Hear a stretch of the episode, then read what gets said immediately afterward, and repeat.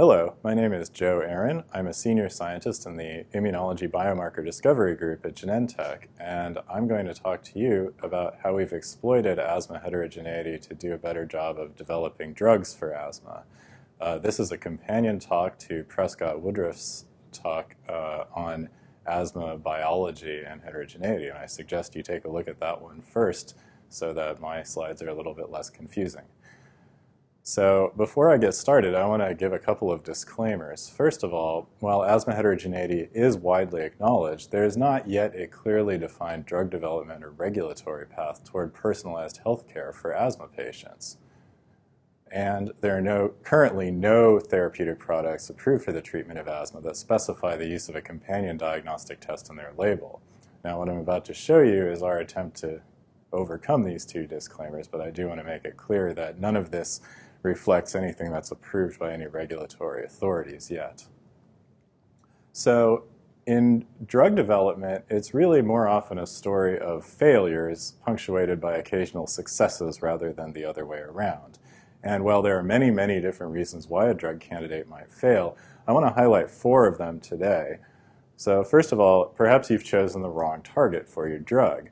You have a hypothesis about a particular target or pathway, in a particular disease, but it turns out that that target is not a critical node in disease pathogenesis. A corollary to poor target selection is that perhaps going after that target is leads to unacceptable safety issues where um, it's unsafe to expose a patient to that drug.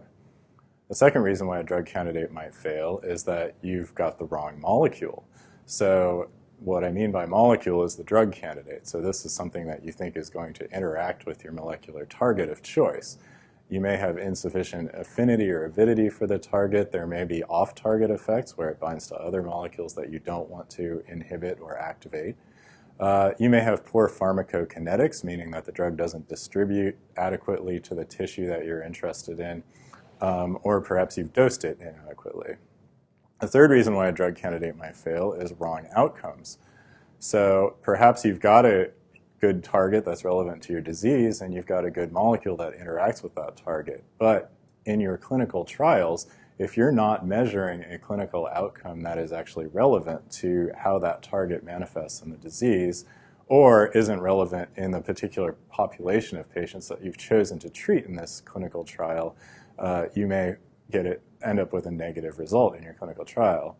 And the fourth reason that I really want to spend the most time on today is wrong patients. So because asthma, as Prescott has already described, is a heterogeneous disease, if you're treating everybody with, with a diagnosis of asthma and not accounting for this intrinsic heterogeneity of the disease, it may be the case that the patients who respond to your therapy are mixed in with the patients who don't respond to the therapy. And if you have no way of distinguishing them, your aggregate effect that you see in the clinical trial will be blunted and you may not actually see any effect at all. So um, asthma is, is historically been treated empirically. So I want to define asthma here for our purposes as a syndrome rather than a specific disease entity of loosely affiliated pathological processes. And this syndrome has a common clinical manifestation of reversible airway obstruction and hyperreactivity. Now, the standard of care guidelines, which are issued by, in this case, the National Heart and Blood Institute, suggest that when a patient presents with asthma, all the way here on the left side of the scale, we have mild asthma, and we're going to treat these patients' symptoms by giving them a short-acting beta agonist, or SABA. And if that controls that patient's symptoms, that's all they're going to get. However, if this fails to control their symptoms, you start to step up to a higher step on this diagram where you start giving them an anti-inflammatory me medication such as low-dose inhaled corticosteroids. If low-dose inhaled steroids don't work, what do you do? You step up. You give them more inhaled steroids. If more inhaled steroids don't work, what do you do? You give them more inhaled steroids. If that isn't leading to asthma control, you start putting on very high doses of inhaled steroids and perhaps other uh, medications as well. And ultimately, out here at the most severe end of the spectrum, we have patients that really require systemic corticosteroids. Now, systemic corticosteroids may be adequate to control these patients' symptoms, but we really don't want to keep patients chronically on systemic corticosteroids for many years because they have a lot of adverse systemic effects. And so in drug development, we're really focused on these patients out here, which constitute what we would call the high need or severe population of asthma patients. And while this is a relatively small fraction of all the patients with asthma, it's maybe only about 10% of the patients, it actually constitutes about 2 million patients in the United States and Europe. So it really is a significant unmet medical need. So historically, there have been a lot of different approaches to defining asthma heterogeneity. And in some ways, what we're doing with molecular asthma phenotyping stands on the shoulders of previous work that have used clinical or biological or other measures of asthma pathophysiology that appear to be heterogeneous within the population. So in general, we see that there tend to be less inflammatory or more inflammatory subsets of asthma patients, which can be defined by things like the age of onset, uh, the presence of atopy or allergic responses to particular triggers, uh, the triggers themselves, um, the clinical manifestations. So some patients may have a lot of asthma symptoms and airway hyperresponsiveness, whereas others may be less symptomatic but will occasionally have these really severe asthma attacks or exacerbations, which may require hospitalization. Uh, comorbidities, so other medical conditions that are associated with asthma, can associate with these subsets of asthma. And uh, recently, a lot of attention has been focused on the cellularity in the airway. So if we're looking at, uh, at infiltrating cells such as eosinophils and neutrophils in the airway, we see that a lot of asthma patients really don't differ from healthy controls in terms of the cells that you see in the airway, whereas a subset of asthma have significant elevations of inflammatory cells, particularly eosinophils. Now, the problem with using this type of uh, modality in clinical drug development is that it's very hard to define these features objectively, and there's a lot of overlap between these. There's not really a hard line in between these two categories. And so using these features to select patients in a clinical trial could be very challenging. We really would like to have something a little bit more objective that's related to our therapeutic target of interest. So a simplified paradigm for looking at asthma heterogeneity might be to define it in terms of inflammation. So as Prescott described to you earlier, in mild asthma, it seems that everybody has some component of non-inflammatory bronchoconstriction or airway smooth muscle hyperresponsiveness. A subset of these patients has elevated expression of type 2 uh, T helper type 2 or Th2 cytokines, and these patients are characterized by increased levels of eosinophils in the airway. Now, when we go to severe asthma, this is the really unmet medical need that we're trying to develop new therapies for. Again, we see a subset that really doesn't have a lot of inflammation but has a lot of uh, bronchoconstriction. And then we see, again, a subset that has eosinophilic inflammation, a subset that maybe has more neutrophilic inflammation, and perhaps a subset that is an overlap of these. And this, the sizes of these circles in this Venn diagram are not really to scale or, or particularly well defined. There's a lot of uh, debate about what constitutes a reasonable cutoff for these, these metrics. So the key questions that we really set out to address are, number one, what are the molecular underpinnings of this heterogeneity? Number two, how can we use this information to develop novel targeted therapies? And ultimately, what we're really trying to do is link therapeutic targets to the pathophysiological manifestations of the disease to outcomes that we can measure in a clinical trial. So I don't intend to go through this slide in great detail other than to point out that airway inflammation is really complicated. And so there's a lot of different mediators that contribute to T helper type 2 airway inflammation. Um, the airway is a place where uh, basically the body interacts with the environment. So we, we inhale all sorts of different things on a constant basis, such as allergens, viruses, pollutants, uh, other types of bugs, these interact with the stromal cells in the airway, leading to the production of uh, epithelial alarmins such as IL-25 and IL-33 or TSLP. These can contribute to either adaptive or innate type of immunity, and this can ultimately lead to what we see pathologically in asthma, where we see increased mucus production, eosinophilic inflammation, subepithelial fibrosis, smooth muscle hyperplasia and hyperactivity, and angiogenesis. Now, there are a lot of different mediators in here, and it's kind of hard to decide based on the way I've drawn this figure which one of these would you target therapeutically. Now, I'm going to cut to the chase and highlight a particular mediator in here, interleukin 13 or IL 13, just to point out that IL 13 is actually involved in a lot of these different processes, at least in terms of preclinical models. And we know that IL 13 can actually be produced by a number of different cell types, including T cells, NK T cells, macrophages, eosinophils, basophils, mast cells, innate helper type 2 cells, and uh, type 2 myeloid cells. And IL 13 can actually act on a number of different targets, leading to a lot of these different manifestations. So, one of the problems that we faced when trying to develop an inhibitor of IL 13 is data like this, where uh, in this study, um, investigators have actually measured IL 13 levels directly in induced sputum from asthma patients. And so, what you can appreciate here is that in normal healthy controls, there's not uh, a lot of detectable IL 13. All of these patients are just undetectable levels of IL 13. In mild asthmatics, about half the patients are undetectable and half the patients are detectable. When we go to moderate asthma patients, these are patients who have been put on inhaled steroids and are relatively well controlled by their steroids. And so think back to Prescott's talk where he showed that most of the moderate asthma patients that respond to steroids have a downregulation of IL-13 induced gene expression. We don't see a lot of patients with detectable IL-13. But now when we go into the severe patients, these patients are defined by being refractory to inhaled steroids. So even though these patients are on really high doses of inhaled steroids, they're still quite symptomatic. Again, we see a subset of about 30 to 40% of the patients has detectable IL-13. So if we wanted to design a clinical trial where we're going to inhibit IL-13 specifically in asthma patients, we might guess that only these patients that actually have the target expressed in their airway have the potential to respond to uh, an IL 13 inhibitor, whereas these patients that have undetectable levels of IL 13 are likely not to respond to the therapy. The challenges here are that IL 13, measuring IL 13 in the airways is actually really difficult. So it requires either the production of an induced sputum sample or an invasive procedure such as bronchoscopy, which can really only be done in specialized pulmonary clinics and is difficult to implement on a broad scale.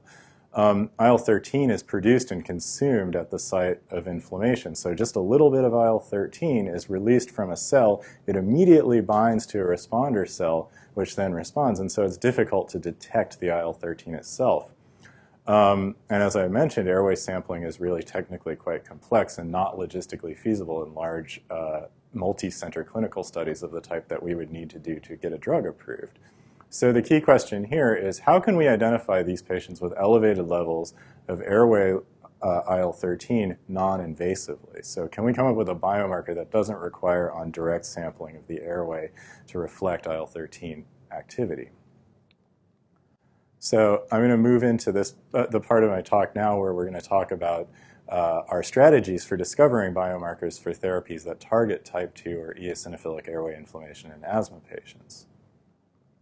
So first of all, I just want to give a couple of definitions. So what do we mean by a biomarker? So for the purposes of this talk, a biomarker I think this definition from the NIH is, is very good. A biomarker is a characteristic that is objectively measured and evaluated as an indicator of normal biological processes, pathogenic processes, or pharmacological responses to a therapeutic intervention. And so one thing I want to point out here is it's a characteristic. It doesn't have to be a blood test. It doesn't have to be a genetic polymorphism. It doesn't have to be a gene expression level. It has to be a characteristic. So it could be something like as simple as gender or age. So there are really four different types of biomarkers that we commonly use in, uh, in drug development. Um, and I'm going to spend most of my time talking about a predictive biomarker, but I am going to touch on these other types as well. So a predictive biomarker is a biomarker that would identify patients most likely to experience clinical benefit from a particular uh, therapeutic intervention. And this would be a test that you do before you initiate treatment. So you do the test and you decide, is this patient likely to respond or not to a particular intervention? A prognostic biomarker is something that would characterize the probability of future disease activity, and you may want to use this to stratify for clinical outcomes. For example, uh, asthma exacerbations, and I'll give you an example of that later in the talk. A pharmacodynamic biomarker is something that you measure before and after treatment, and what you're looking for is evidence that you've actually engaged your therapeutic target with your drug.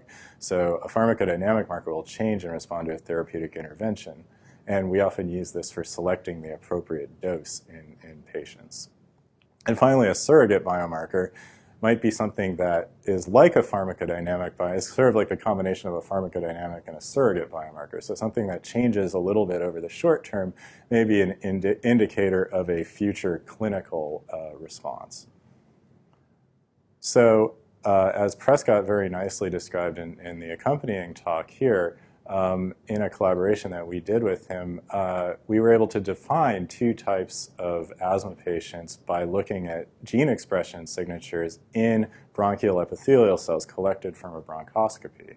So if we take these three genes here, periostin, CLICA1, and SERPINB2, these are all genes that are expressed in bronchial epithelium and could be induced potentially by interleukin 13. And so when we do an unsupervised clustering of 42 asthmatics and 28 healthy controls, just on the basis of expression of these three genes, we found something really interesting, that there were two really distinct clusters of patients. Over here, we've got a cluster of patients that has very high expression of all three genes, and it's coordinate expression of all three genes. On the right side, we have patients that have lower expression of these three genes. Um, interestingly, the patients in this high cluster here comprise half of the asthma patients in the study, whereas on the right side, these patients with low expression comprise the other half of the asthma patients interspersed with healthy controls. And so on the basis of the expression of these three genes, uh, these asthmatics over here are really indistinguishable from healthy controls, despite having very similar clinical manifestations of disease uh, we went on to show that in uh, contem contemporaneously collected endobronchial biopsies, the expression of type 2 uh, cytokines is, is elevated in patients who had high expression of this gene signature. So we see elevated levels of IL-13 and IL-5 in the asthmatics that were in cluster 1, which is the, the group that had high expression of those three genes. Furthermore, uh, these patients with this high Th2 signature are the patients that have elevated levels of eosinophils in their airway. And so we think this is actually a really important finding because this paradigm of eosinophilic or non-eosinophilic asthma has been around for a fairly long time, but there wasn't really a good molecular basis for this, this paradigm um, until we did this work. So these type 2 high and type 2 low asthmatics that we've defined by an epithelial gene expression signature are actually distinguished by the presence or absence of eosinophilic airway inflammation, the degree of subepithelial fibrosis, the composition of their mucus, and importantly, in this mild to moderate group of asthma patients, their response to inhaled steroid therapy. So the type 2 high patients responded very well to inhaled steroids in terms of their lung function improving, whereas the type 2 low patients really didn't show much of a clinical benefit from inhaled steroid therapy. So that's all well and good, and I think this is a really important uh, proof of concept that uh, the response that's typically seen to inhaled steroids in an unselected group of asthma patients may be actually driven by this subset of patients that has increased type 2 airway inflammation.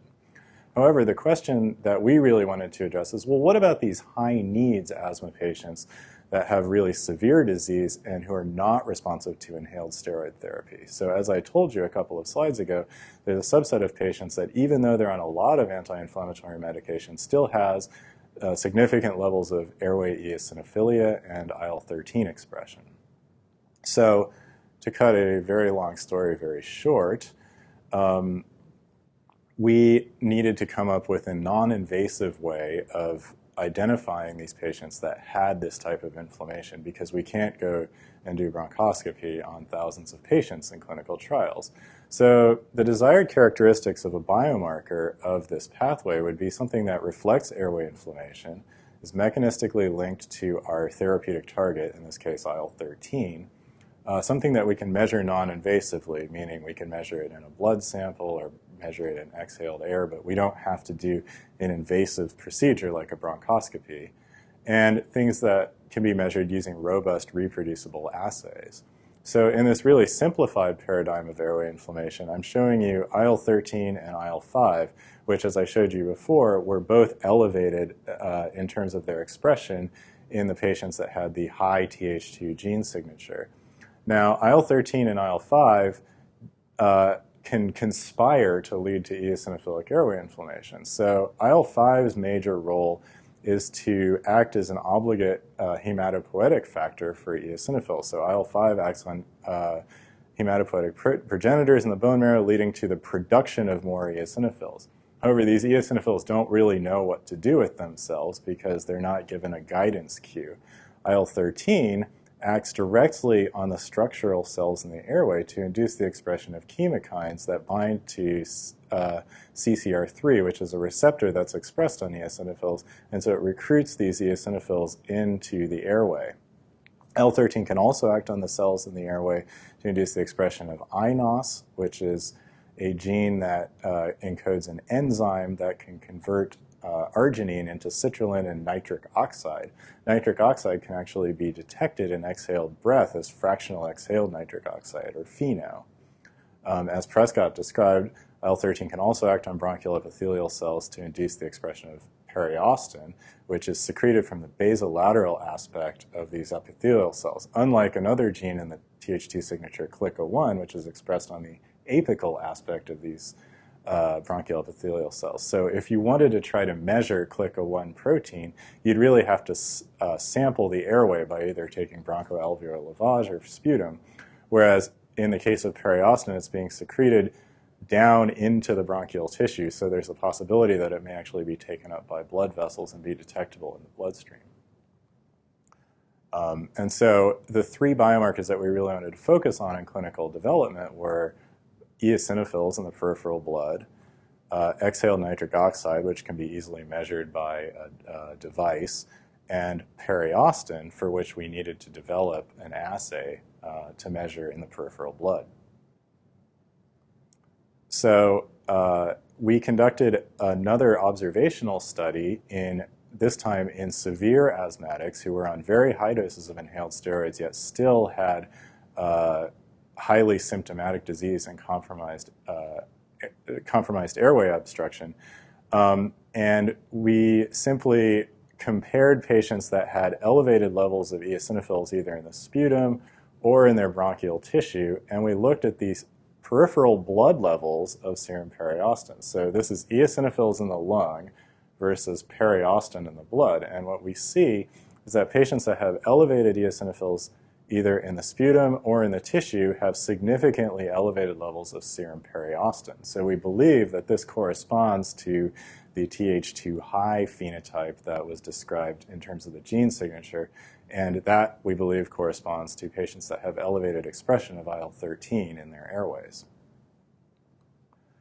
And so we assessed uh, periostin versus exhaled nitric oxide and blood eosinophils, and we threw in IgE for good measure to see which was the best single predictor of uh, airway eosinophilia. And this is a composite of sputum and tissue eosinophils. And so what we find shown in this uh, receiver operating characteristic uh, curve is that periostin was the single uh, best predictor of airway eosinophils, as you can see in the red line.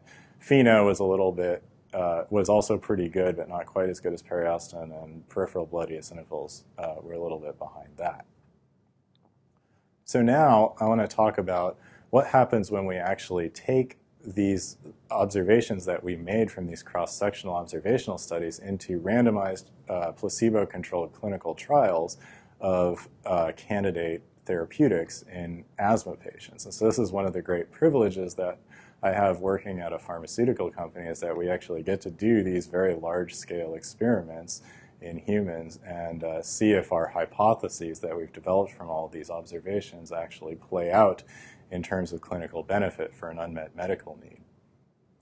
So I'm going to talk to you about two different clinical trials um, of two different uh, therapeutics uh, that target two different aspects of type 2 airway inflammation. So I'm going to talk about lebrikizumab, which is a monoclonal antibody that inhibits IL-13, and I'm going to talk about omalizumab, which is a monoclonal antibody that inhibits uh, IgE. And so in this very simplified schematic, you can see that IgE and IL-13 are both upstream and downstream of each other. Now, this obviously takes out a lot of detail about what's going on, but in this, uh, in this schema, we have IgE is uh, combined to Fc epsilon receptors on mast cells. In the presence of allergens, it gets cross-linked. This mast cell can then degranulate and become activated and produce interleukin 13.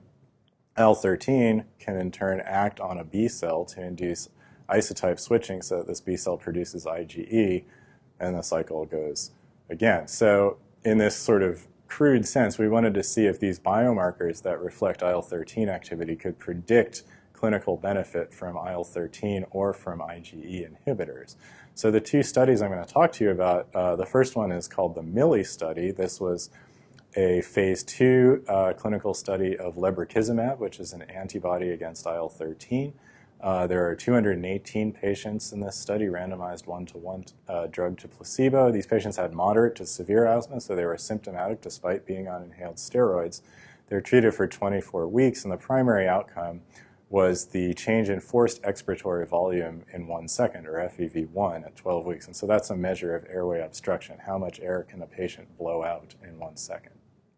The other study I'm going to describe to you is called EXTRA. This was a phase three study of omalizumab in a much larger population of patients. Again, these had moderate to severe allergic asthma. They were symptomatic despite being on high dose inhaled steroids. They were treated for almost a year, for 48 weeks, and the primary outcome here was the rate of severe asthma exacerbations. So if we look just at these three biomarkers that I described to you, serum periostin, peripheral blood eosinophils, and FeNO, or exhaled nitric oxide, in uh, either of these studies we see essentially the same thing. We notice two things. One is that all three of these biomarkers are continuously distributed. So here is the distribution for serum periostin, for blood eosinophils, and for FeNO. So there's no obvious bimodal distribution where we could say, ah, this is where we need to put a cutoff in this study. The other thing that you'll notice is that these three biomarkers, albeit weakly, are significantly intercorrelated with each other. So a patient who has high serum periostin is going to tend to have high levels of FeNO and tend to have higher levels of blood eosinophils. So we think they're reflecting the similar process, despite the fact that these three measurements are really coming from three different sample types. So the blood eosinophils is coming from uh, whole blood, where we've counted uh, we've done a differential blood count. The serum periostin is based on the measurement of the protein in the soluble fraction of blood. And FeNO is actually measuring um, a metabolite in exhaled breath.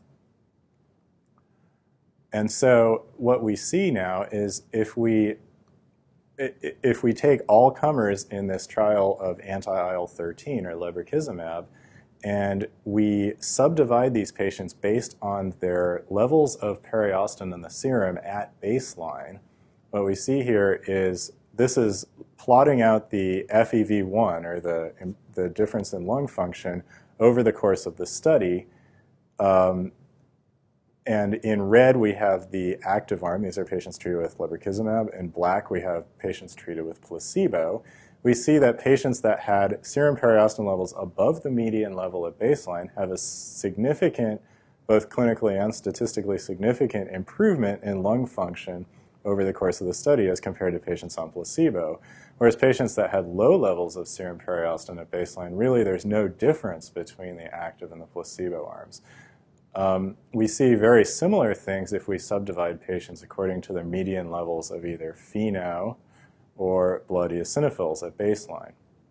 So because, as I said, these biomarkers are continuously distributed across the population, we didn't a priori have any way of deciding what would be an optimal cutoff, so we just used the median cutoff, and that actually turned out to be a pretty good cutoff. As you can see, patients below the median, so that's half the patients in the study, really did not show any clinical benefit from lebrikizumab in terms of uh, lung function is measured by FEV1, whereas all of the clinical benefit observed was really in the patients in the population of patients above the median. Now, if we go to the omalizumab study, this is looking at a different outcome measure, and what we're plotting here is the rate of exacerbations per patient per year uh, for each of four groups um, for either FeNO, periostin, or blood eosinophils. So, on the, so you can look at any one of these three plots, and it's essentially the same story. What you see is that uh, patients that were below the median level of the biomarker at baseline in placebo or omalizumab treatment arms really have the same rate of exacerbations, whereas patients above the median for, in this case, eosinophils, uh, patients that receive placebo have a much higher rate of asthma exacerbations in the study, whereas patients on omalizumab, again, have a lower rate. So really the outlier in all three of these groups is the patients in the placebo arm that had high levels of the biomarker. So getting back to uh, something that I mentioned before about different types of biomarkers, uh, we can show schematically here that uh, these three biomarkers are actually both prognostic and predictive for uh, asthma exacerbations in this clinical study. So what we're showing here is this dotted line here are patients that are diagnostic positive or who have high levels of the biomarker that receive placebo have the highest rate of exacerbations over time, whereas the diagnostic po positive patients who receive the drug actually have the lowest rate of exacerbations. Patients that are diagnostic negative don't have as many exacerbations in the placebo arm, but because they don't have a lot of activity of the targeted pathway, they don't show much clinical benefit uh, from the drug. So these are, I think, a nice example of how you could use biomarkers to stratify both for the likelihood of a particular clinical outcome and for the likelihood that a particular subset of patients is more likely to benefit from uh, an intervention.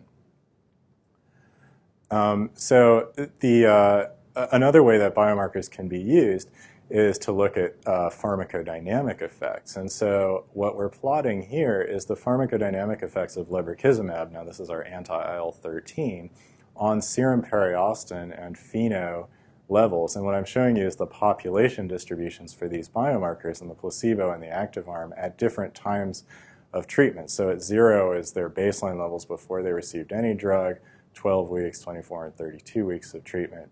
And so what you can see here is that at baseline, uh, you know, the two groups have very similar distributions of periostin.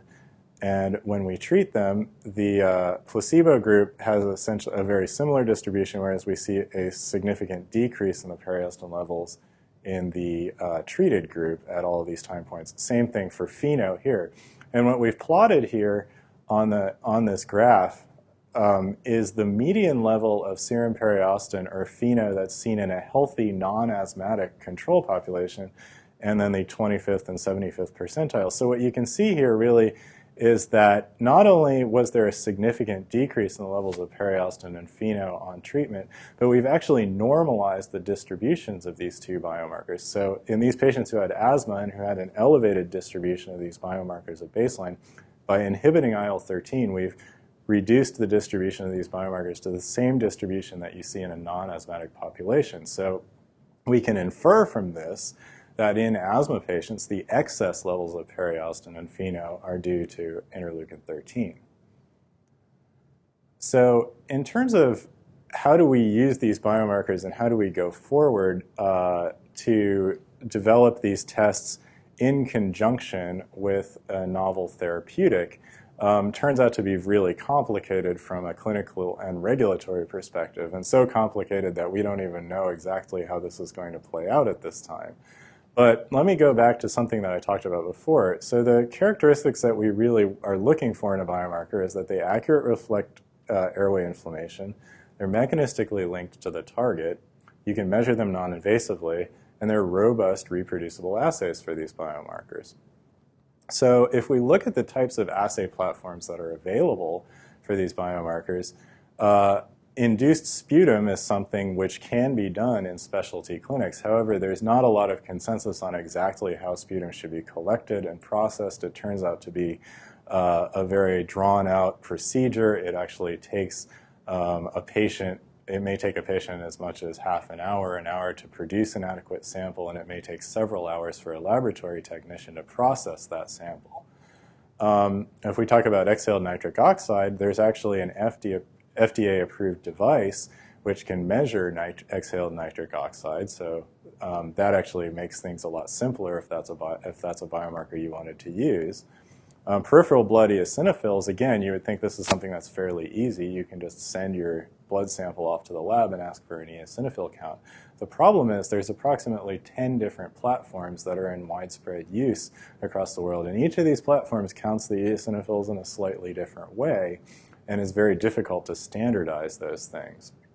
For serum periostin, I didn't go into the details here, but this is a proprietary assay that we've developed uh, in conjunction with Roche Diagnostics, and currently it's not commercially available, but Roche Diagnostics is working really hard to come up with a very reliable, reproducible assay so that when you measure serum periostin at your local clinical lab, you will always get a reliable result from that. So one thing which we didn't talk about is what is the intra-patient variability of these biomarkers? So if you measure uh, one of these biomarkers at a given point in time, what will happen if you just don't do anything to the patient and measure that biomarker at some other point in time? We get some hint of this when we look at two uh, samples taken a week apart from each other in the MILLY lebrikizumab study before we gave a patient dose of either drug or placebo. And what I'm plotting here is the coefficient of variation, or the CV, for periostin, FeNO, and blood eosinophils. And so what you can see here is that the CVs for FeNO and blood eosinophils is around 20%, whereas for periostin it's around 5%. And so there could be a lot of reasons why this is. There are well-known uh, diurnal variation in eosinophil counts. FeNO is probably reflecting um, episodic uh, bouts of airway inflammation, and so it's definitely going to change, fluctuate a lot over time depending on the environmental exposures that a given patient has. Um, so far, we're fairly encouraged by the relatively low variability we see in periostin because we think it may be accumulating in the blood and reflect the aggregate amount of airway inflammation that has happened over the previous perhaps days or weeks. Um, but a lot more work really needs to be done to understand how these biomarkers are going to perform in real life. So to summarize what I've told you about biomarkers in asthma clinical studies, um, let's go back to what we talked about on the first slide, which is four reasons why a drug candidate might fail. So we talked about wrong target, wrong molecule, wrong outcomes, and wrong patients. And let's take a look at this with respect to, for example, lebrikizumab, which is our anti-IL-13, uh, from the data that we have in a phase two study. So in terms of target, well, it appears that IL-13 is a key node in asthma pathogenesis, at least for some patients, because when we blocked it, uh, these patients had improvements in objective measures of their uh, lung function. In terms of the molecule, I didn't talk about this in detail, but it appears that the pharmacokinetics and adverse event profiles support continued clinical investigation, which means that the drug appears to be fairly stable in the blood and it, it appears systemically, and it, it appears to be fairly well tolerated. In terms of exacerbations, we see significant effects on lung function over time. That's the data I showed you. I didn't show you data that it also uh, appears to reduce the rate of asthma exacerbations. And in a bronchial allergen, allergen challenge study, we also see some positive results. Um, the most important thing that I really want to emphasize here, though, is patient selection. So our proof of concept study that I showed you the data from was stratified to account for the possibility that there is heterogeneity in asthma. And importantly, we actually tested our hypothesis that patients who had uh, high levels of these biomarkers would show increased clinical benefit relative to patients with low levels of these biomarkers. Uh, periostin appears to be a robust, non-invasive biomarker of eosinophilic airway inflammation, and the predictive and pharmacodynamic effects that we see with respect to periostin levels do support our mechanistic hypothesis. Now, of course, this is all very preliminary data, and we currently have pivotal phase three studies in progress. And so, obviously, these findings have to be substantiated in pivotal studies uh, before the drug could be approved. But so far, we're very encouraged by what we've seen.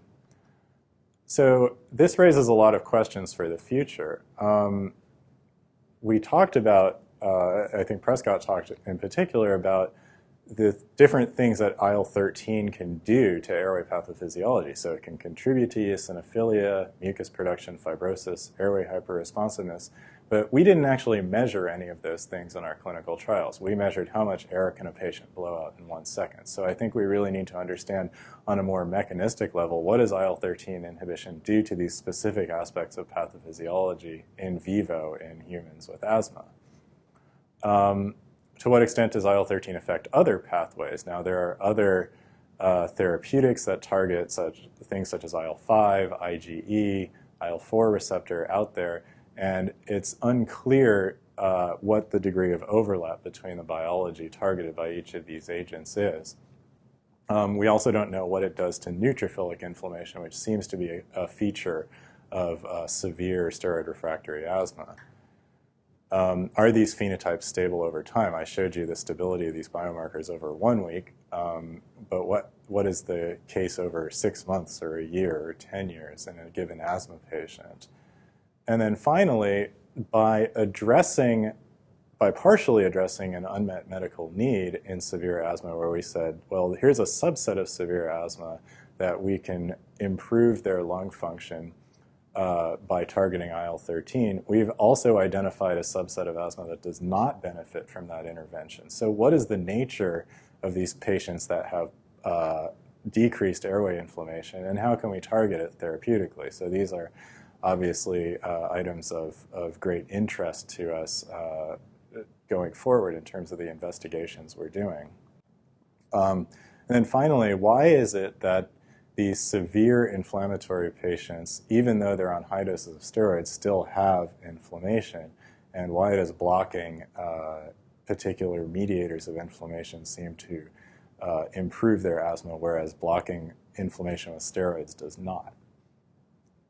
Finally, I'd just like to acknowledge the virtual army of people who contributed to all the, the data I showed you here, and in particular, I really just want to call out um, the, our collaborators in academic groups, particularly at UCSF, the University of Leicester, Queen's University Belfast, and the uh, investigators who participated in the Bobcat observational study of severe asthma.